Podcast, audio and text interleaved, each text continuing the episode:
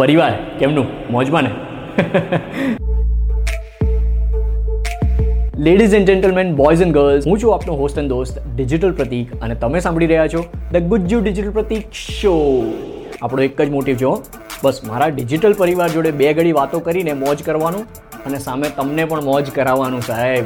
તો બહુ થયું હવે ઇન્ટ્રો શિન્ટ્રો હાલો ત્યારે એપિસોડમાં મોજ કરીએ.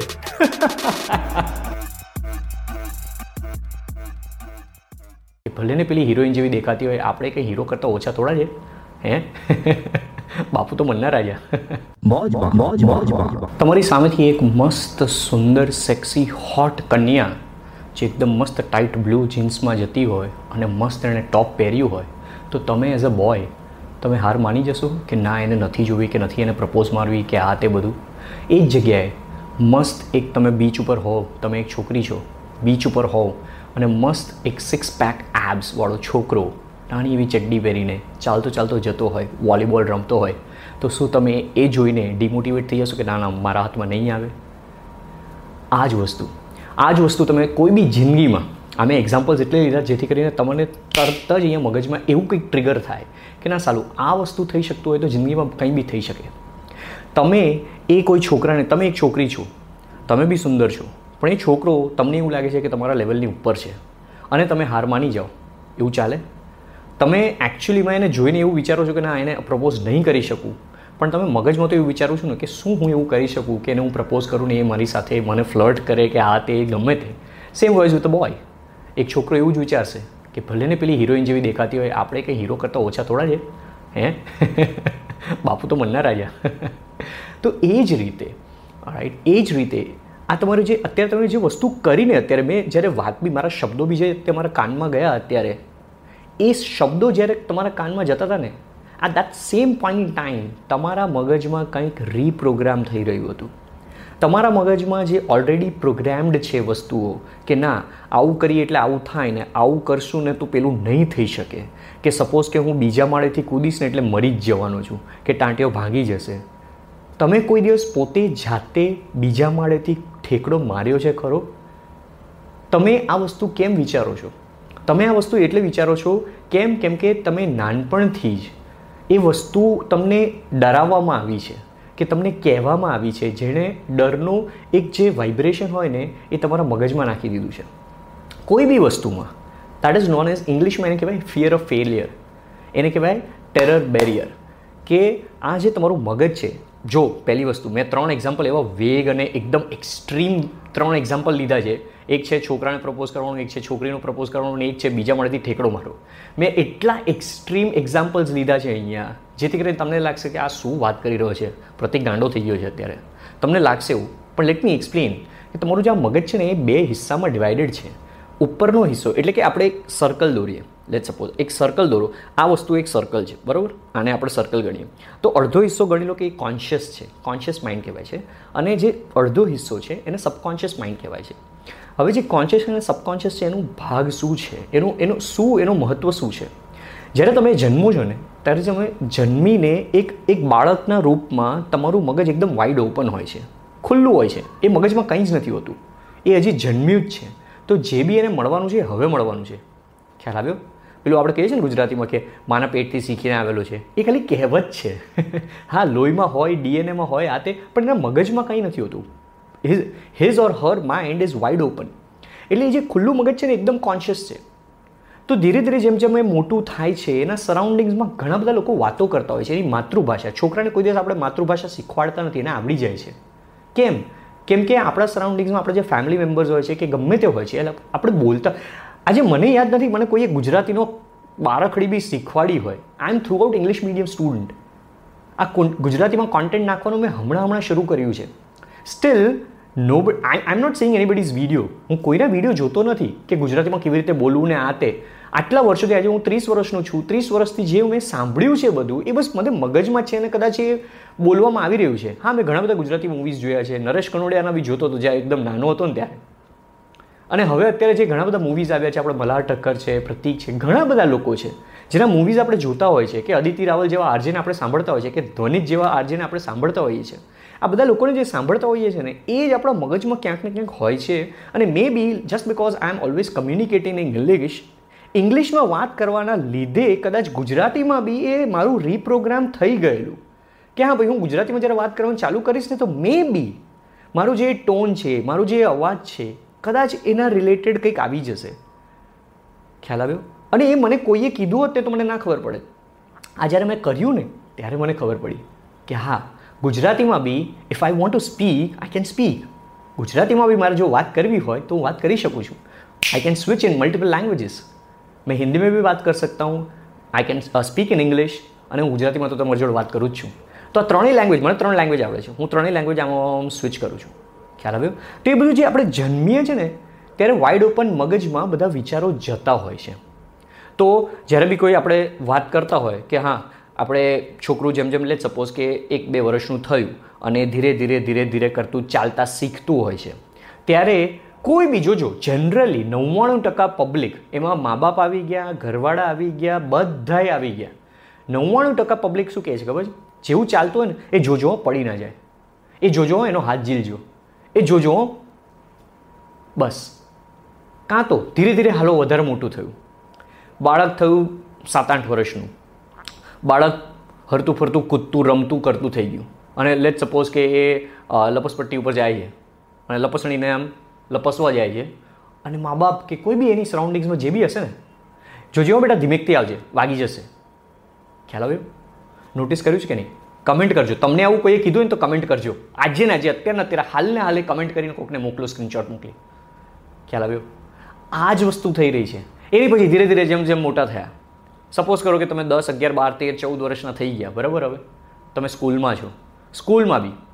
ભણજે હો નતર ફેલ થઈ જઈશ. ફેલ થવાને અને ભણવાને શું રિલેશન છે? હા રિલેશન છે, પણ that is not the only relation કે પછી સ્કૂલમાં જોજો, ટીચર જે કહે ને, ધ્યાન આપજે. ઘણા બધા લોકો છે જે ચિઠ્ઠીમાં લખીને ચીટિંગ કરીને બી પાસ થાય છે ને. તો પાસ અને ફેલ થવું એ તમારી મહેનત ઉપર છે. પણ ઘણા લોકો મહેનત વગર બી પાસ અને ફેલ થાય છે. તો પછી આપણે એવું કેમ કહીએ છીએ કે ધ્યાન રાખજો, નતર ન પાસ થઈશ. ખ્યાલ આવે? આ બહુ બહુ ડીપ મિનિંગવાળી વસ્તુઓ તમે જોજો. આ આપણી જિંદગીમાં આપણે જો પાસ્ટમાં જઈએ ને તો આવી ઘણી બધી વસ્તુઓ છે કે તમે જો એને શાંતિથી આંખો બંધ કરીને સાંભળવાની ટ્રાય કરશો ને કે જોવાની ટ્રાય કરશો ને કે આ બધું શું થઈ રહ્યું હતું મારી જિંદગીમાં? તમને ઓટોમેટિકલી રીપ્રોગ્રામ શું કરવું ને ખબર ખબર પડશે. મેન્ટલી સ્ટ્રોંગ આવી રીતે થાઓ તમે. તો આની છે ને શું કહેવાય ખબર? વિશન લખ્યાની કરીને એક માઇન્ડ વેલ્યુનો ફાઉન્ડર છે. એણે એક બુક લખી છે the code of the extraordinary mind અને વર્ષોથી આ કોન્સેપ્ટ ઉપર કામ કરી રહ્યો છે. એણે બુકમાં ફાઇનલી એક વર્ડ નીકાળ્યો બી ખરો brules B R U L E S brules B for bullshit rules right bullshit rules એટલે બી રૂલ્સ એટલે બ્રુલ્સ તો બ્રુલ્સ જે છે ને, એ કેવા કેવા છે? પહેલો એક્ઝામ્પલ કે તમે જો ડિગ્રી નહીં લો ને તો તમે ફેલ થશો આખી જિંદગી માટે. બીજો બ્રુલ તમે બાવીસ વર્ષના થાઓ ને એટલે તમારી પાસે ડિગ્રી હોવી જ જોઈએ. બેચલર્સની તમે ચોવીસ કે પચીસ વર્ષના થાઓ ને એટલે તમારી પાસે માસ્ટર્સની ડિગ્રી તો હોવી જ જોઈએ. ચોથું. તમે માસ્ટર્સ કે બેચલર્સ કર્યું ને એટલે તમારા લગ્ન થઈ જવા જોઈએ. એક કે બે વર્ષ પછી તમારો છોકરો કે છોકરી હોવી જ જોઈએ. તમારો પરિવાર, સંસાર તમારે ચલાવવાનો. ત્રીસ વર્ષના થાવ એટલે તમે ગઈઢા થઈ ગયા. એટલે તમારે સેટ જ રહેવાનું. ત્રીસ વર્ષના થાવ તમે સેટ થવાનું ચાલુ કરો ને, તો એ પાછો ભ્રૂલ. આ જે અમુક નોર્મ્સ છે. હા, પછી લવ મેરેજ અરેન્જ મેરેજ કેટલી બધી વસ્તુઓ છે. અને જો હું વધારે વધારે બોલતો જઈશ ને તો આમાં મને ખબર છે કે આ વીડિયો જોનાર છે ને, બધા ઓપન માઇન્ડવાળા નહીં હોય. મને ખબર જ છે. ઘણા બધા લોકો આ વિડીયોને હેટ કરશે.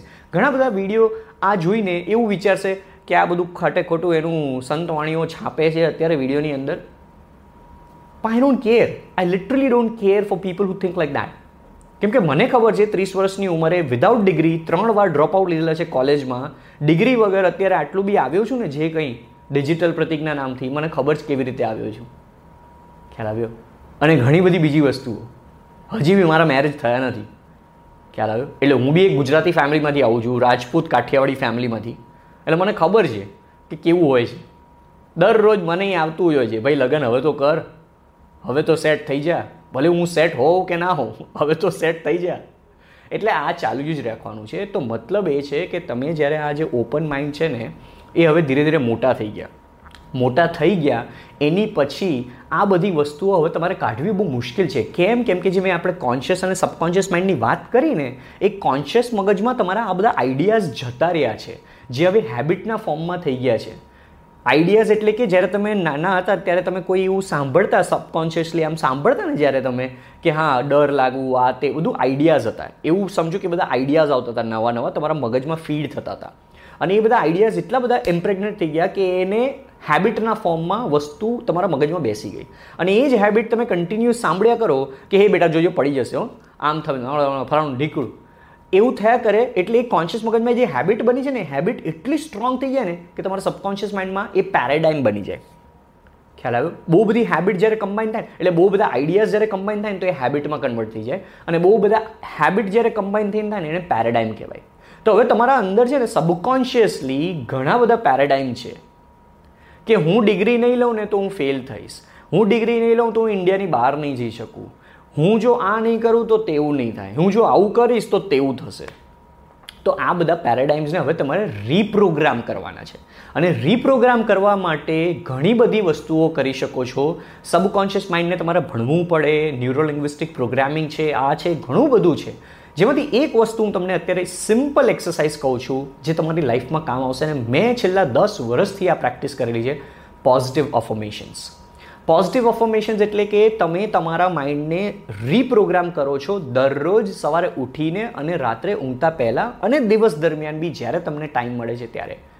સપોઝ આ મારા હાથમાં અત્યારે એક ટેટુ છે આઈ એમ ઇનફ એટલે હવે આઈ એમ ઇનફ આ કોઈ વાંચે ને એટલે લોકોને લાગે કે આ ઘમંડી છે, આ અભિમાની છે. પણ એ એકચ્યુઅલીમાં પોઝિટિવ અફોર્મેશન છે. જેથી કરીને હું જ્યારે બી જોતો હોઉં ત્યારે મારા મગજમાં એવું રહે કે હા I am enough I am enough I am enough I am enough કંઈ બી કોઈ બી સિચ્યુએશનમાં કંઈ બી મને સ્ટ્રગલ જેવું લાગે, કંઈ બી લાગે ટ્રબલ હોય કે સ્ટ્રગલ હોય, ગમે તે હોય, તો I can just think and reprogram my mind no no no I am enough I am enough I am enough I am enough તો જેટલી વાર એ મારી સામે સામે હોય ને એટલે મને ખબર પડે. એ જ રીતે મારું બીજું આ ટેટુ છે ઇન્ફિનિટી સિમ્બોલ છે એની વચ્ચે અહીંયા વેલ્થ અને સક્સેસ લખ્યું છે. તો આ એક અફોર્મેશન આખો છે જે મેં ડિઝાઇનમાં કર્યું છે કે I love infinite wealth and success which is flowing to my life every single day and which is hood to my life ખ્યાલ આવ્યો? એટલે જ્યારે બી હું ઊંઘવા બી જતો હોય ત્યારે હું ખાલી મગજમાં wealth success wealth success wealth success wealth success એટલે રીપ્રોગ્રામ કરવાનું. આ બધી હું ખાલી બહુ બહુ આ point zero zero zero one percent રીતો છે ઘણી બધી રીતોમાંથી. ખ્યાલ આવ્યો? તો આ બે ટેટુ છે ને, આ વિથ મિનિંગ ટેટુ છે મારા. તો એવી જ રીતે મેં વચ્ચે પોઝિટિવ અફોર્મેશનના કાર્ડ્સ રાખવાનું ચાલુ કરેલા. લુઈસ હેના પછી બોબ પ્રોક્ટરના ચાલુ કરેલા. બોબ પ્રોક્ટરે સરસ મજાની વસ્તુ અફર્મેશનમાં કીધેલી કે કોઈ બી અફર્મેશન તમે બોલો ને, એની પહેલાં લખો કે બોલો I am so happy and grateful now that અને પછી finish your statement in the present tense let suppose કે મારે એકદમ ખુશ જ, મારી અત્યારે લાઈફમાં સ્ટ્રગલ્સ હોય ને, તો બી મારે જો એકદમ હેપી જ રહેવું હોય ને, તો માઇન્ડને કઈ રીતે માઇન્ડને ખબર નથી. માઇન્ડ હેઝ નો ક્લુ કે શું થઈ રહ્યું છે. માઇન્ડને તમે કહો છો કે મને સ્ટ્રગલ છે. યાર આજે હું સવારે મન સપોઝ કે મન્ડે છે, અને તમે સવારે ઉઠો છો એટલે, યાર, આજે તો યાર જોબમાં લફડું જ છે, આજ તો કામ બહુ પેન્ડિંગ છે સેટરડે સન્ડે જલસા કર્યા છે, અત્યારે ઊંઘ આવે છે લેઝી ફીલ થાય છે, જવાની ઈચ્છા નથી થતું બોસ સાલો માથે ચડી જશે, ફલાણું ઢીમકું. એ તમારા મગજને તમે કહી રહ્યા છો. ખ્યાલ આવ્યો? ઇન્સ્ટેડ ઓફ દેટ ભલે ને જે થવાનું હશે તો પણ સવારનો તમે સ્ટોન સેટ કરો ને એક. I am so happy and grateful now that all is well everything is going to work out well for my day. Thank you for the great news coming to me today. Simple કાં તો જેવા ઉઠો ઉઠો છો, આંખ ખોલો છો, તો તમે જિંદગીનો એક તમારો એક નવો દિવસ જોઈ રહ્યા છો. કોઈ દિવસ એને થેન્ક યુ કીધું છે કે, hey I am so happy and grateful now that thank you for the gift that I am alive જેવા ઉઠો છો અને ચાલવાનું ચાલુ કરો છો, તમારો વોશરૂમ બાજુ જાઓ છો બ્રશ કરવા જાઓ છો, કોઈ દિવસ એવું કીધું છે? Thank you so much thank you for the perfect gift of health which is keeping me alive thank you for the beautiful strong legs through I can walk આ નાની નાની વસ્તુઓ છે ને, એ તમારા મગજને રીપ્રોગ્રામ કરે. એના પછી એની માને સ્ટ્રગલ્સ ગમે તેટલા ના હોય, તેલ પીવા ગયા. અત્યારે મારા આમ છે ને પેલું, ખબર તમને ઇંગ્લિશમાં છે ને લોકો ફકિંગ બુલશીટ એવું કહેશે. પણ આપણે ગુજરાતીમાં એ જ વસ્તુને જો હમણાં હું બોલું ને, તો ગાળ લાગશે. કેમ? રિપ્રોગ્રામ્ડ રાઈટ રિપ્રોગ્રામ કરો અહીંયા વસ્તુ. હું અત્યારે એની માને બોલું તો ઘણા બધા લોકોને થશે કે આ શું યાર, ગાળો બોલે છે. અને ઘણા બધાને લોકો મજા આવશે. તો બધા મગજ છે ને અલગ અલગ રીતે વાયર્ડ છે પ્રોગ્રામ્ડ છે. એની સાથે જ આ છે તમારું Gujju digital Pratik. Hope you got some value over here અને please please please let me know કે આનાથી તમને જો કોઈ બી બેનિફિટ મળતો હોય ને, તો મારાથી વધારે કોઈ ખુશ નહીં હોય. એની સાથે જ મળીએ પછી. તો એની સાથે જ આજ માટે આટલું જ. પણ તમે ક્યાંય બીજે મોજ કરવા જાઓ, એની પહેલાં એક રિક્વેસ્ટ કરું સાહેબ.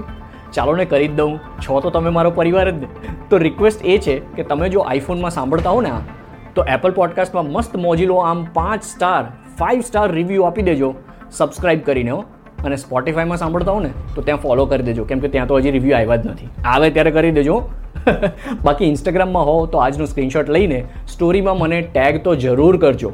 At the rate digital Pratik ફરીથી એકવાર કહું છું at the rate digital Pratik use કરજો ટેગ કરજો મને તમારી સ્ટોરીમાં આનો સ્ક્રીનશોટ લઈને અને હું પણ રીશેર તો જરૂર કરીશ, જેટલું બી મારથી બને એટલું. બસ ત્યારે રજા લઉં છું સાહેબ આજ માટે. નેક્સ્ટ એપિસોડમાં મળીએ હો. ત્યાં સુધી બીજું કંઈ કરો, ના કરો, મોજ તો કરી જ લેજો અને પરિવાર જોડે ખુશ પણ રહેજો.